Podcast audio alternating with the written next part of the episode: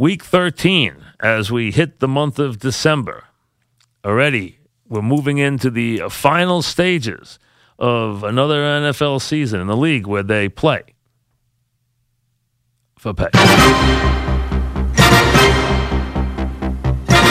Three and one last week. Moving right along.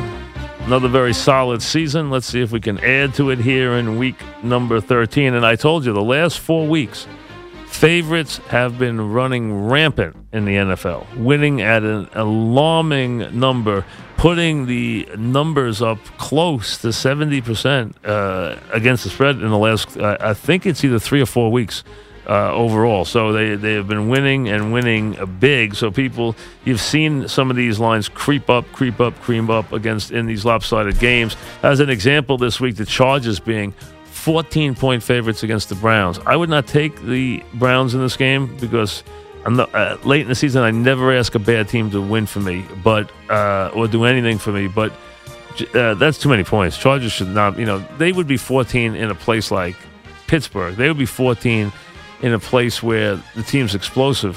fourteen at San Diego is too much. But not that I would grab it. It might early in the season. This part of the season, I would not. Game number one, I go right to the Sunday night game, the Seahawks uh, facing the Eagles.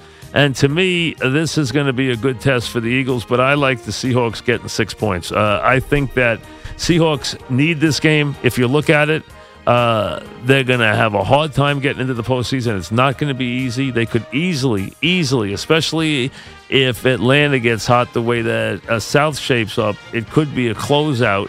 As far as the place, uh, postseason goes, the Rams aren't going away when it comes to the division. So this is a game that Seattle needs to win. The Eagles are flying high. There's no question. They're doing everything right. They've done everything right for the most part of the season. That's why they have the record that they do. But this is going to be a very tough place to win.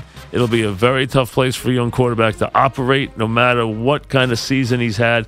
They're not the same team in the secondary. We know that. I mean, they're playing without, you know, two, uh, really, they're playing without half of that wonderful secondary. So uh, it's not the same team. It's not the same secondary, but they still have players, and Wilson has had a knack of keeping games close and making big plays. Uh, I think this game goes right to the wire, and then it's decided either way. But uh, getting six uh, with the Seahawks on the road, I mean at home, Eagles laying six on the road, I think it's just too many.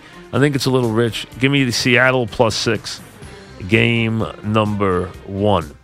Game number two, uh, I'm going to go to the Saints here against the Panthers. Reason why, Panthers are on the road again this week, but I really think the Panthers came out of last week's game very, very banged up. McCaffrey's hurting. They have very little in the way of uh, wide receivers. Tight end's hurting. Newton's hurting. You heard Doc O'Brien talk about the shoulder and the thumb. Uh, and I think that's a lot to ask. I think the Saints at home, now with their balanced attack, their ability to run the ball, what they're getting from Kamara, uh, and their improved defense, I could see the Saints bouncing back here. Now, I'd like this game to be three. It's not. It's four. It bothers me a, a smidge that it's four. But uh, you know what? I'll, I'll go with it anyway. I think the Saints win this game. I think they win it by a touchdown. I don't think it'll be a high-scoring game, but I don't expect a lot of offense out of Carolina here. To me, this is a game the Saints have to win. If they lose it, I think it's a bad sign, especially when they have the games that they have ahead. And remember, the Saints are going to play Atlanta on Thursday night, so they're going to get a you know turnaround right away with a critical game.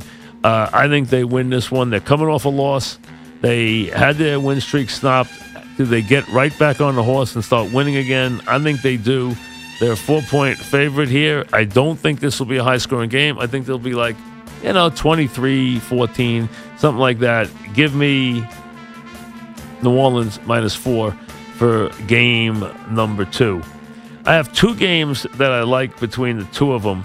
So I'm going to I'm going to give you both. I gave you both last week to go four, so I'm going to go four again this week. Game number one, Falcons and the Vikings. Big game. Big game for Minnesota. Bigger game for the Falcons.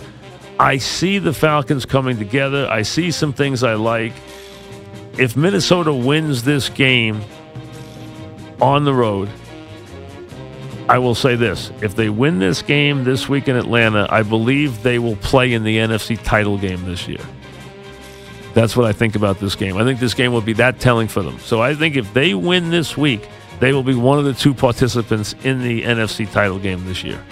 That's how much I think this game, how big it is. So I think this is an extraordinarily big game for both teams. I think it's an enormously big game for the Falcons. And if the Falcons want to make a really a big run at the Super Bowl this year, they are going to have to win this game. They have a lot of work to do against a schedule that has them playing four of their last five games against teams that are either eight and three or nine and two. This week, it's a nine and two team in the Vikings. Falcons are favored at home, which tells you something. Vikings are nine and two. They have been, other than the Eagles, the best team. The Eagles are on the road this week, and they are a six-point favorite. The Vikings are on the road this week. They're a three-point underdog. That tells you what they think of Atlanta. I agree with them about Atlanta. Atlanta's a three-point favorite. They win this game with their offense. They win this game with Julio Jones. Give me the Falcons minus three for game number three. And then game number four, I'm either going to be really smart or really dumb on this pick. One or the other. It's going to look really good or really bad. I've liked it all week. I have a lot of reasons why I do, but I... This is against my better judgment, but I'm going with it anyway. And that is I'm picking the Bengals plus six against the uh, Steelers. First of all, I think the line's out of whack. Secondly, I think the Bengals have been playing sneaky good ball. If their offensive line will block and make sure that it's not a nightmarish game where Dalton's getting hit a ton of times, especially early where he throws that bad pick and the game gets away from him, I think they can win this game. I think they have the talent to win this game. I think they'll get excited to play the Steelers here. I think uh, on Monday night, this is a last dance for them. If they, this is the last chance for them. They have to get this game to get back to six and six. They buried themselves early. They're trying to get back there. They can do that this week. I think they have a lot more talent than people let on. I think the coaching hurts them sometimes. I think the quarterback hurts them a lot of the time. A good game from him could make a difference. Bottom line, I think this game's very close. I think the Steelers are not the same team away from home. Steelers got some big games they're looking ahead to. I agree with that. I think the Bengals can catch them here and make this either a very close finish or one they lose by a heartbreaking field goal. You're getting six. Give me the Bengals plus six. So four games this week. Give me the uh, Seahawks plus six against the Eagles. Give me the uh, Saints minus four against the Panthers. Give me the Falcons minus three against the Vikings. And then the Bengals plus six on Monday night against the Steelers. The picks for week thirteen on The Fan.